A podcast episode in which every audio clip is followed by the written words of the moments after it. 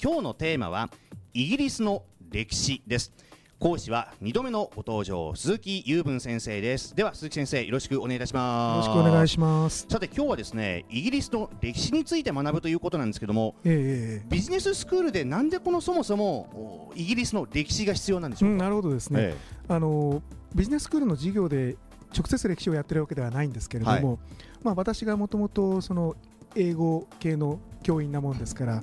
当然その語学をする上では歴史が学ぶ対象になるんですけども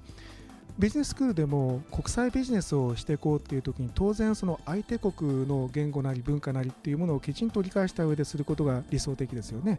でそういった意味で、え今回私の専門分野であるそのイギリスのを対象としてその歴史を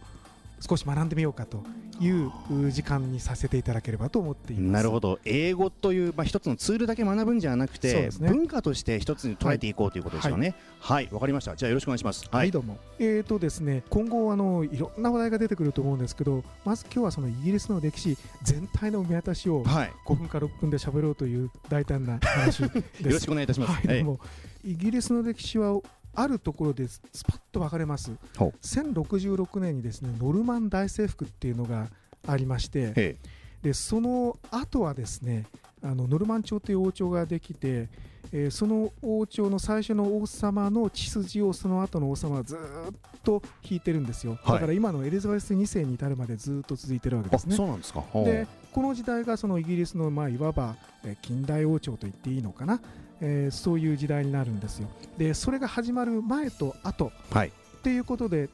大きく2つに分けるのが普通かなと思います。はい。でその前の時代がどんな時代だったかっていうことなんですけどもまず最初にえ誰がいたのかっていうのはなかなか分かんない。考古学でもよく分かってない部分があるんですが、一番最初にあの侵略してきた人たちはケルト人っていう人なんですよ。はい。でその前のお人たちがあ多分いたんですねでその人たちがストーンヘンジなんていうものを作ったわけですよストーンヘンジ、はいはい、これはもう、えー、と紀元前何千年という昔の話ですよね。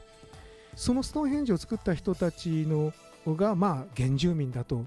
すればですよ、本当にそうだったかどうかすら分かんないんですけど、その後に最初に明らかに外からやってきて侵略した最初の人たちがケルト人なんですよ。はいなんかケルトっていうと、イギリスの源流のように感じる人たちもいるんですよね。ミュージシャンでエンヤっていう人がいますけど、あの人のケルト系の音楽っていうのも、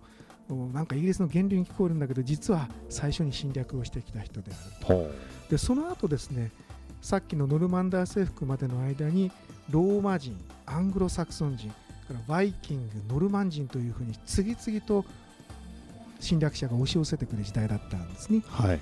で、ローマはもう有名なシーザーですよ。うん、ジュリアス・シーザーですね。この人たちはだいぶイングランドを攻めてきたんですけど、まあ、スコットランドの手前ぐらいまでで、まあ、力尽きたというのか、スコットランドはあまり征服はされなかったうんんですね。ところが、このローマ人たちはいつまでも侵略していられなくて、本国が危なくなってきた時代を迎えると、まあさすがにイギリスから撤退をしまして、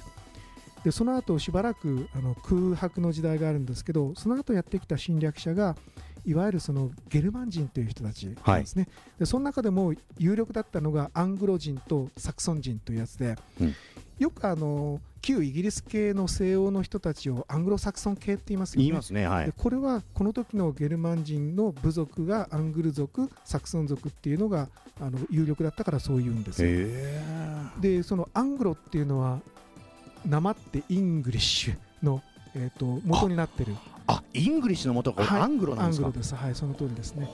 でこの人たち、まあ、実はこれに加えてジュート人っていうのもあるんですけど7王国を作ってで最後にアルフレッド大王っていう人がイングランドを一旦統一するんですけどもその後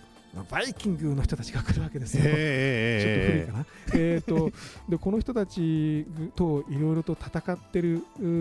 わけなんですけども、えー、と押したり引いたりの時代があってその後最終的にノルマン王朝ができるんですけどこのノルマン王朝っていうのは実はですねバイキングの一種で北欧からやってきた人たちが、はい一旦フランスの、えー、とノルマンティ地方に居を構えてフランスの王様に仕える身になった貴族になるわけですよ。うんうんでこの人たちがイギリスに攻め上ってきて、えー、とイギリスで王朝を開いたですね。で、えー、と非常に複雑な関係なんですけどでこの人たちがフランスでは王様に仕える身でイギリスで王朝を開いたからイギリスでは王様だという二重性を持ってて、うんうんでそれでイギリスとフランスが仲が悪くなる元になったんですね。はあ、もうそんなところまで遡るんですか？そこまで遡るんです。はあ。でその後、えー、と今日はもう細かいことは言えませんけど、ノルマン朝、プランタジネット朝、ランカスター朝、ヨーク朝、チューダー朝、スチュアート朝、から共和制の時代を挟んでハノーバー朝、ザックス・コーブルグ・ゴーダ朝、からウィンザー朝というふうにつながっていくんですよ。うんで先ほど言ったように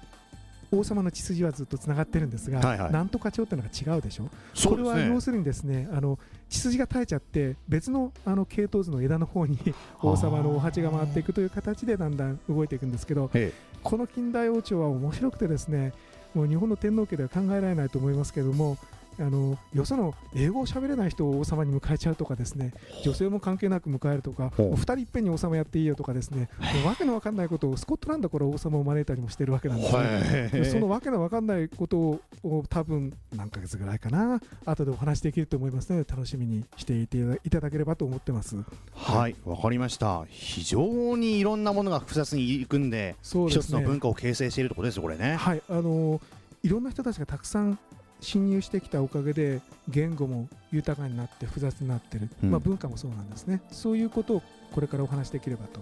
思ってます。わかりました、えー今日は鈴木先生にイギリスの歴史について教えていただきました。では鈴木先生今日の学びワードズバリ何でしょうか？そうですね、えー、と国際ビジネスには文化の学習も必要だということですねその文化には歴史も含むということですけど。はい、はい。英語だけじゃない言語だけじゃない文化ですね。そうですね。ね。わかりました。皆さんもぜひ覚えてくださいね。今日は鈴木先生ありがとうございました。ありがとうございました。スマートフォンを持ってる皆さんいいことを教えます。ビビックは光だけじゃない。ソフトバンクのスマホも安くなる。2年間パケット代を毎月430円割引。スマホ BB 割 with ビビック好評受付中。詳しくはビビックで検索。